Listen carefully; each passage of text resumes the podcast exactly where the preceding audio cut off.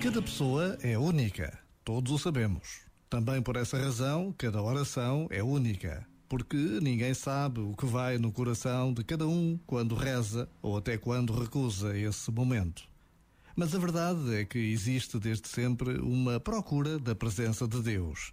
E para milhões de crentes no mundo inteiro, é em Jesus ressuscitado que reconhecem essa presença, capaz de transformar vidas, de dar coragem para partir, para ajudar, para trabalhar.